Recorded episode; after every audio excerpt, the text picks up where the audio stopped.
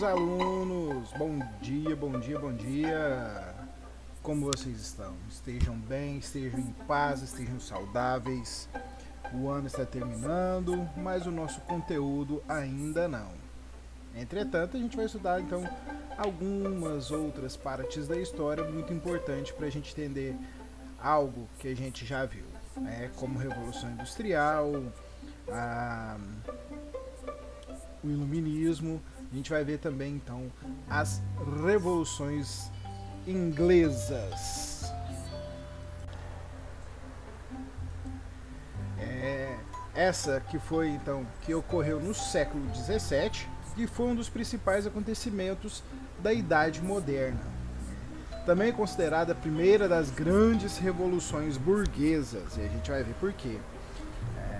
Isso é também, né? As revoluções encabeçadas pelas lideranças da burguesia europeia, ou seja, que tem cunho ah, burguês, ou seja, todos aqueles que fizeram essa revolução, eh, os principais autores dela eram burgueses, gente da burguesia, que havia se tornado, né, a burguesia a gente viu que se tornou expressivamente forte do ponto de vista econômico ao longo ali do século 16 e 17. E lógico que precisava também alcançar a sua legitimidade política, já que faziam diferença na sociedade, eles precisavam então de alcançar essa legitimidade política. Com o processo então da revolução, a burguesia inglesa, ah, por meio de uma guerra civil e da atuação do parlamento, né, o parlamento lá na Inglaterra é a mesma coisa que seria o nosso Congresso Nacional aqui é, Senado e o Congresso. É, mais ou menos isso. Tá? Conseguiu então também combater, então eles conseguiram, né, o parlamento conseguiu combater, junto com a atuação também é, é, do parlamento, né, a guerra civil. Guerra civil quer dizer que foi pelo povão, lembrando que era contra clero e nobreza. Eles conseguiram então combater o Estado absolutista que existia no país e começou também a reformular a estrutura política, é, que nisso culminaria então no modelo de monarquia parlamentar ou monarquia parlamentarista é, em 1688, nesse ano. Dentro disso, a gente pode dividir esse processo de Revolução Inglesa é, em quatro fases, é, fases principais que a gente vai estudar, cada uma delas, tá? A primeira, a gente tem a Revolução Puritana, e a Guerra Civil. A segunda, a gente tem a República de Oliver Cromwell. A terceira, a gente tem a restauração da dinastia Stuart. E a quarta parte, a última, seria a chamada Revolução Gloriosa. Dentro dos antecedentes, então vamos ali olhar um pouquinho é, antes da Revolução Igre... dessas revoluções inglesas ah, o que acontecia lá, né? Que durante parte do século XVI ali, a burguesia inglesa ela esteve bem articulada com os nobres e os reis também é, pertencentes da dinastia Tudor, né? que era Henrique VIII, é, que fundou o anglicanismo, e sua filha Elizabeth, Rainha Elizabeth, não atual. É, e nesse caso, eles consolidaram também a reforma anglicana. É, essa reforma uh, religiosa de Henrique VIII proporcionou então grandes benefícios financeiros, tanto para os nobres quanto para burgueses da Inglaterra também. A burguesia de lá estava sorridente com essa reforma anglicana, que é uma reforma religiosa. Ah,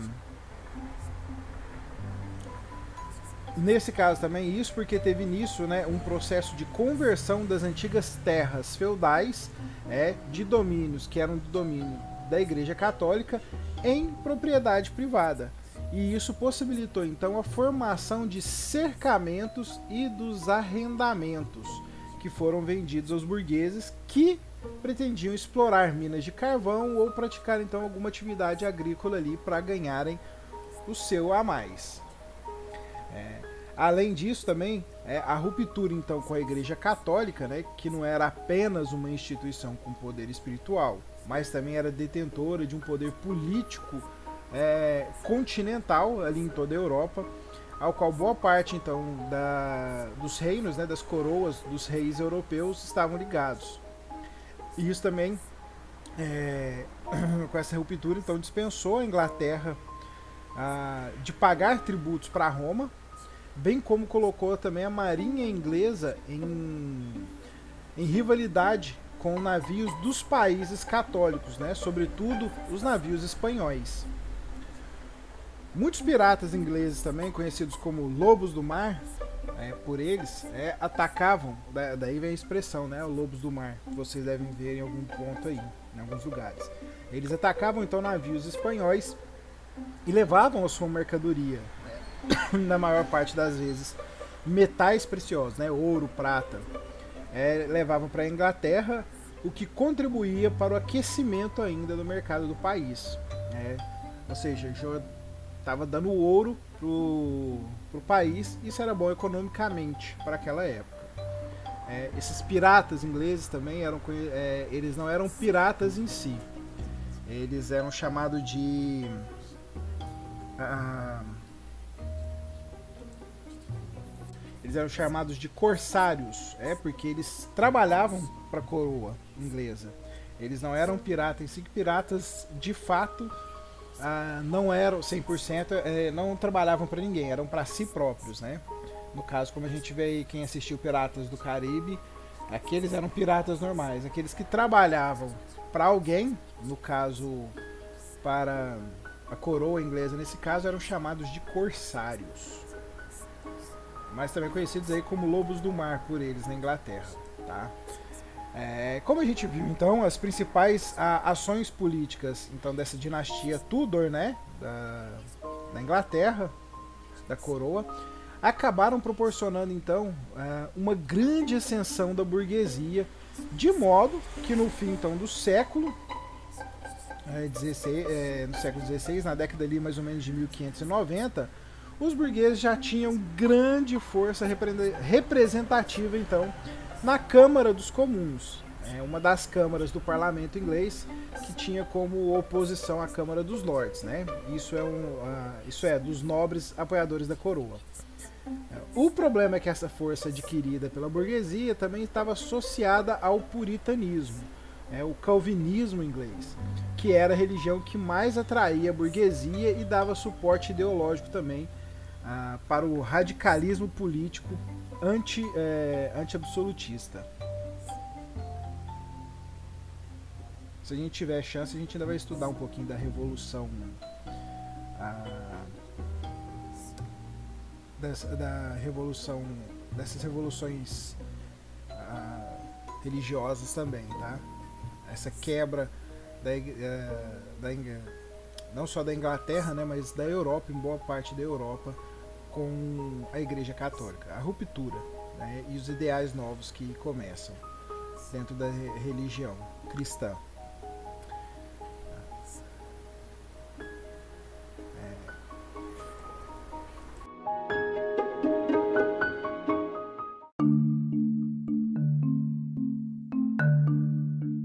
Então, disso que a gente falou também soma-se, é, acrescenta o fato de que os nobres e a coroa né, ainda vi, é, viam-se ameaçados pela capacidade que a burguesia puritana da, do país tinha de acumular riquezas. Lembrando que é, a coroa, né, no caso os nobres também, eles nem trabalhavam, eles só recebiam seu salarinho ali né, por fazer algumas coisas.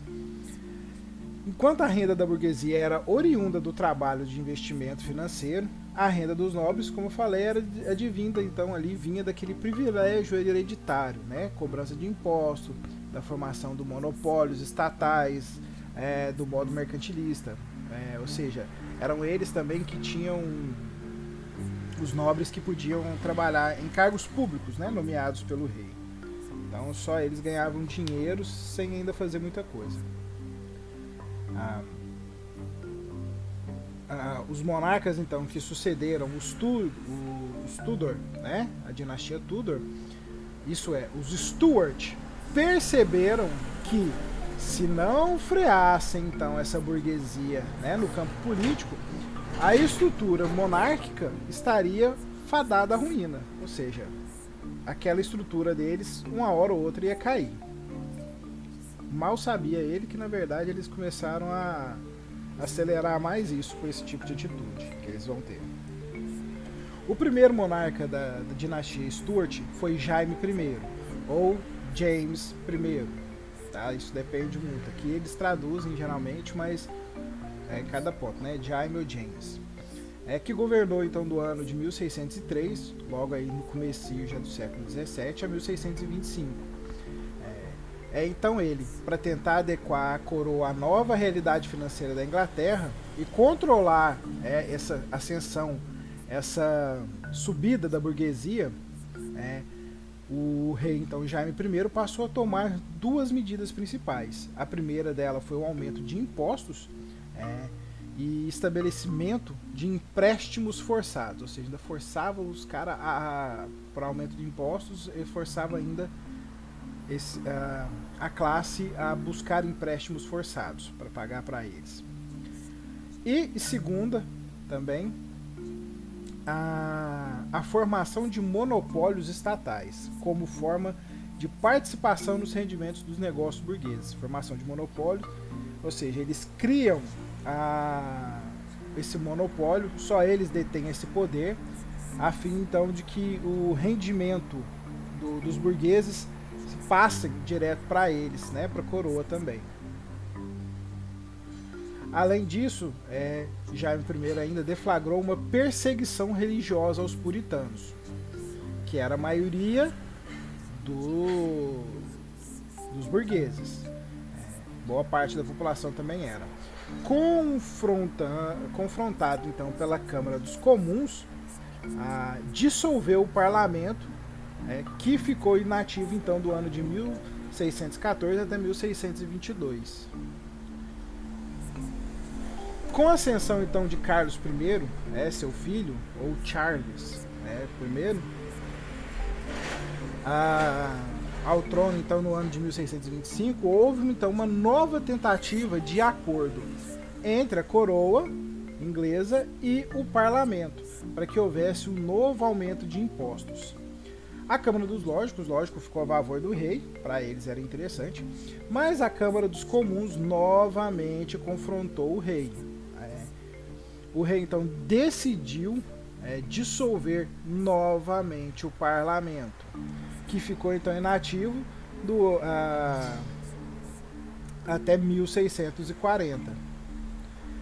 Ah, e nesse mesmo ano, Carlos I entrou é, em um novo conflito então contra a Escócia, país vizinho, é, e precisou novamente do tributo é, dos burgueses para bancar a guerra, convocando assim mais uma vez o parlamento. Só assim que veio, né? Precisava do dinheiro deles.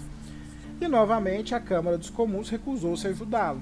Mas, ao contrário do que ocorreu antes, os burgueses puritanos então se prepararam para um enfrentamento total contra o rei e toda a nobreza da Inglaterra. Nisso tudo aparece então um líder radical, é um puritano chamado Oliver Cromwell, que organizou um exército burguês conhecido como Exército dos Cabeças Redondas, é, por se recusarem a usar as perucas dos nobres. Para quem não lembra, é, quem não sabe mais ou menos, quando vê alguns filmes antigos, algumas fotos, sempre tem aquelas perucas, né, principalmente de juízes, é, aquelas perucas brancas com bobs e tudo mais, aqueles cachos e madeixas. Né, eles usavam tudo isso. E por se recusarem a, a usar as perucas dos nobres, eles foram chamados de cabeça redonda. É. Esse exército também, criado então pelos, pelos burgueses, é, deflagrou então uma guerra contra a coroa, é, que foi defendida pelos cavaleiros. É, isso é, o exército tradicional da nobreza.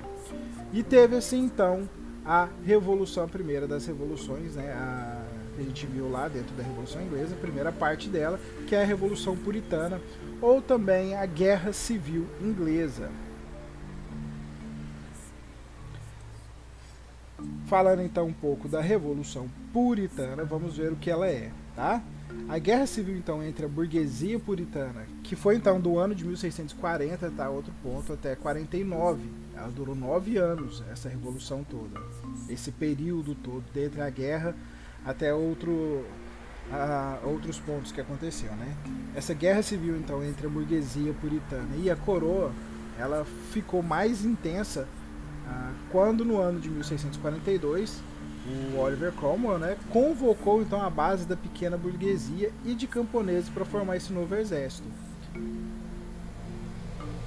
Ela só no, ah, ou seja, ele na, como eles eram da grande burguesia, daqueles que ganharam bastante dinheiro, aqueles que tinham representatividade também na Câmara é, dos Comuns. A, além disso, ele chamou a baixa burguesia, que eles ganhavam um pouco menos, outros tipos de comerciantes, e esses a, camponeses também, porque era, vamos digamos entre aspas, interessante para eles. Mas de fato, é, é, naquele momento era, era interessante também. E nessa base toda, então, dessa revolução puritana aí, de todos esses exércitos, né, destacam-se os diggers e os levelers, é, que se caracterizam por sua radicalidade política em assuntos como a reforma agrária, que os diggers queriam, e a igualdade de direitos entre todos os cidadãos, que eram os levelers. Com, uh, com o novo exército, então, é, novo exército modelo, é, chamado também de New Model Army, uh, Oliver Cromwell conseguiu esmagar as forças da coroa. E no ano então de 1649, a ala radical é, burguesa é, exigiu a decapitação de Carlos I que ocorreu então no dia 31 de janeiro desse mesmo ano, é, para saber é, desse mesmo ano. Sim, é, antes ainda da Revolução Francesa, que a gente vê a decapitação do rei, a gente tem aqui também na Revolução Puritana a decapitação de um outro. É, para vocês terem uma, né, uma noção do quanto o povo era um pouco ignorante na época, Após a decapitação, eles mostram que o sangue nobre era o mesmo sangue do povo, vermelho. É, porque a nobreza tinha maneira de falar que era sangue azul, que o sangue deles era diferente, que eles eram diferentes, por isso eles estavam numa camada maior. Muitas pessoas ainda da camada popular comum, o povão, é, não aceitou muito bem tudo isso, exatamente pelo fato da figura do rei figura dos nobres está ser, estarem sempre associadas à divindade, né, como se fossem escolhidos por Deus. Então também ele mostrou que não era bem assim, que os nobres também tinham sangue como nós tínhamos. Depois dessa primeira fase, então, desses nove anos de conflito, a gente tem então a criação da, entre aspas, República de Oliver Cromwell, que durou mais é, nove anos aí, que foi de 1649 a 1658.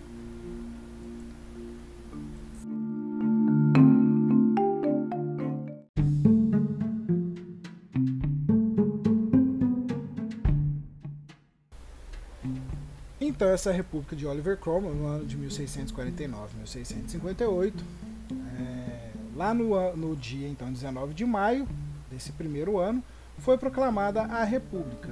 E Oliver Cromwell recebeu então do parlamento o título de Lord Protector, ou Lord Protetor da República.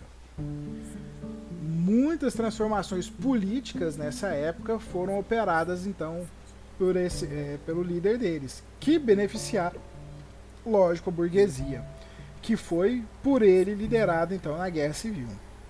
Uma dessas transformações então possibilitada depois do conflito, é, pelos chamados Atos de Navegação, aprovados em 1650, que restringiam o transporte uh, de produtos ingleses apenas aos navios da própria Inglaterra.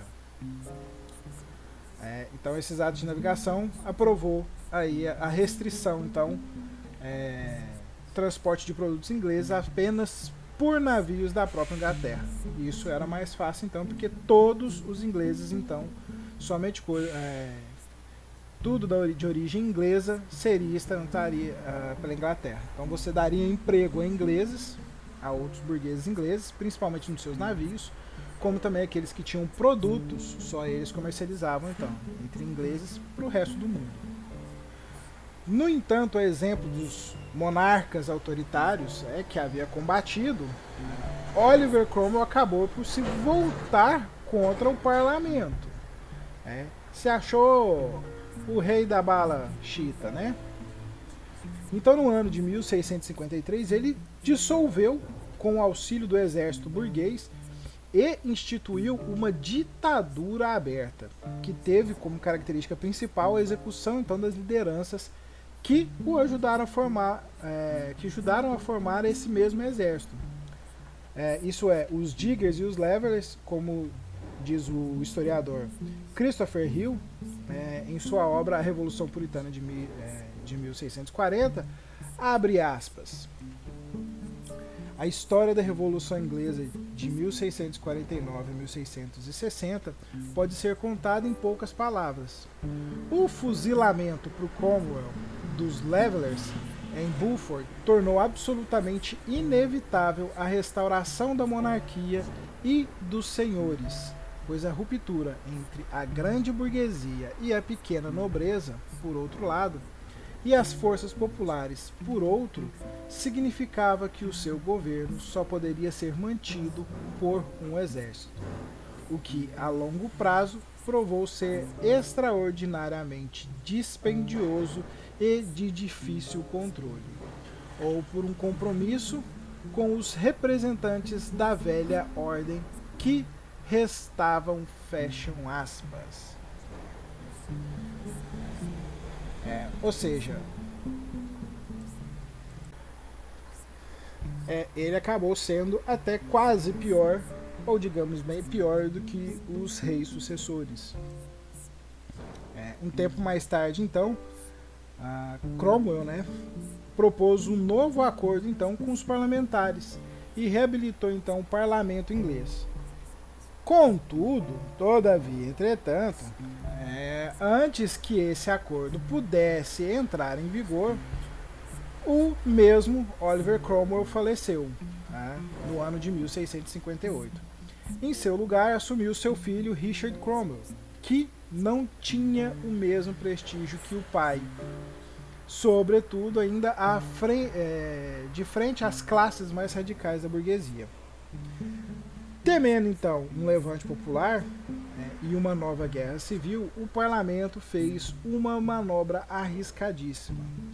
Convocou então Carlos II, filho do então rei decapitado, para assumir o trono e restaurar então assim a dinastia dos Stuart.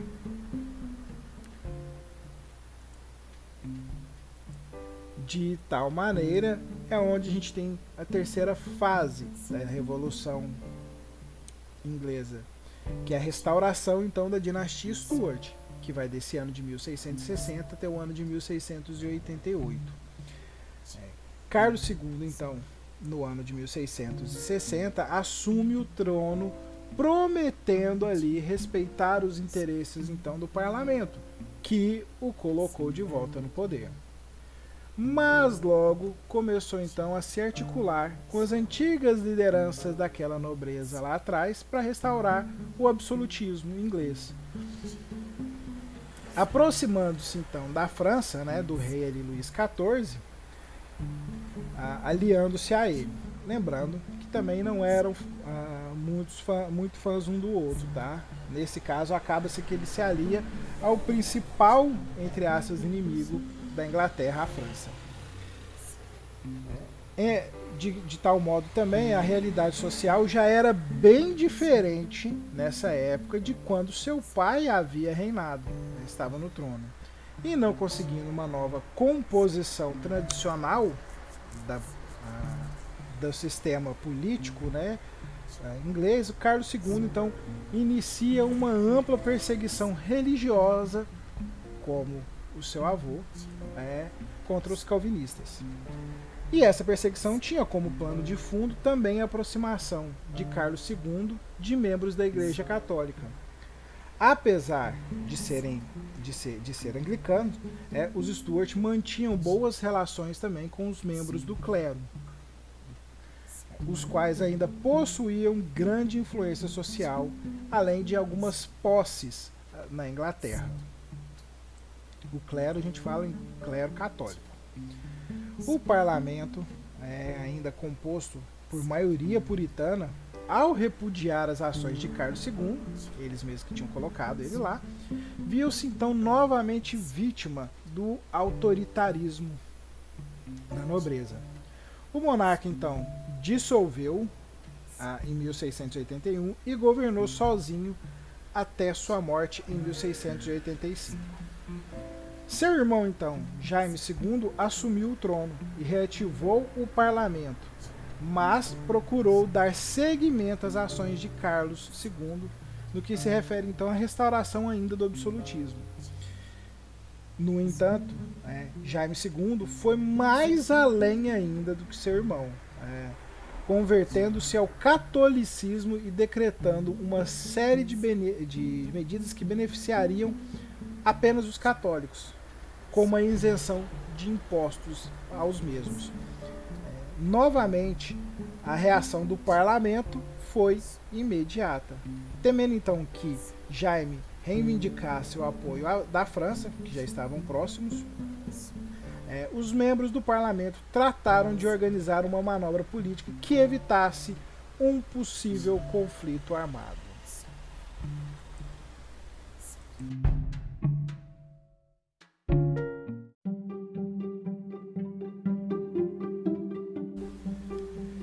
Daí então nós temos a quarta e última fase, que é a Revolução Gloriosa e a fundação então da monarquia parlamentarista que até hoje é vigente ah, na Inglaterra. Essa manobra então consistiu na convocação da filha de Jaime II, Maria II, à época casada então com Guilherme de Orange, que era governador dos Países Baixos, para assumir com o seu marido né, o trono da Inglaterra.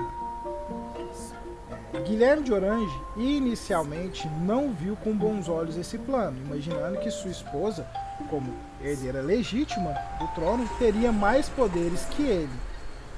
É, contudo, mesmo assim, ainda em 1688, Guilherme invadiu a Inglaterra com seu exército para depor então Jaime II e apoiar o parlamento. A cavalaria da nobreza, que também estava descontente com o rei, né, em vez de defendê-lo, então se aliou a Guilherme. A, a Jaime II, então, é, já sem defesa alguma, Guilherme de Orange permitiu então que ele fugisse para a França onde o monarca permaneceu exilado até o seu último suspiro. Guilherme de Orange então assume o trono inglês como Guilherme III. É, por sua ação militar não ter resultado em guerra e nem derramamento de sangue, ele recebeu então o nome de Revolução Gloriosa. É, o parlamento Contudo, estabelece então também diretrizes é, novas para Guilherme e Maria antes de coroá-los ainda. Ou seja, ambos, é, os reis, é, rei e rainha, tiveram que se comprometer a cumprir a chamada Declaração de Direitos de 1689, é também conhecida lá como Bill of Rights.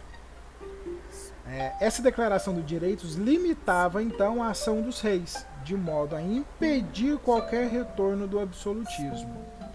Os reis então passaram a ter é, poder restrito, muito restrito do que era antes.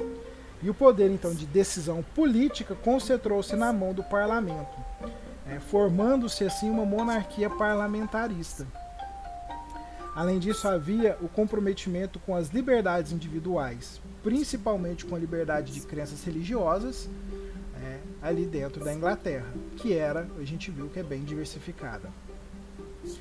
Ah, foi daí então também com essa monarquia parlamentarista, ah, dentre eles, por exemplo, como eles iam ah, ah ter a decisão política de tudo dentro da, da Inglaterra, também também surge a, a imagem do primeiro-ministro, né, que ele ah, seria então entre aspas, uma, a, o presidente do país, mas ele na verdade é o primeiro-ministro, porque ele também faz parte desse parlamento. Até hoje a gente vê isso, né? e desde então a Inglaterra é desse modo, é exatamente por causa dessa declaração de direitos, a família real da Inglaterra ela não é a mesma coisa. Ela tem lá seus ah, suas causas nobres e tudo mais, mas o poder político eles não têm. É, são mais uma figura decorativa, uma figura de principalmente religiosa para os anglicanos, que eles basicamente o rei e a rainha é, são a, a autoridade máxima dentro do anglicanismo.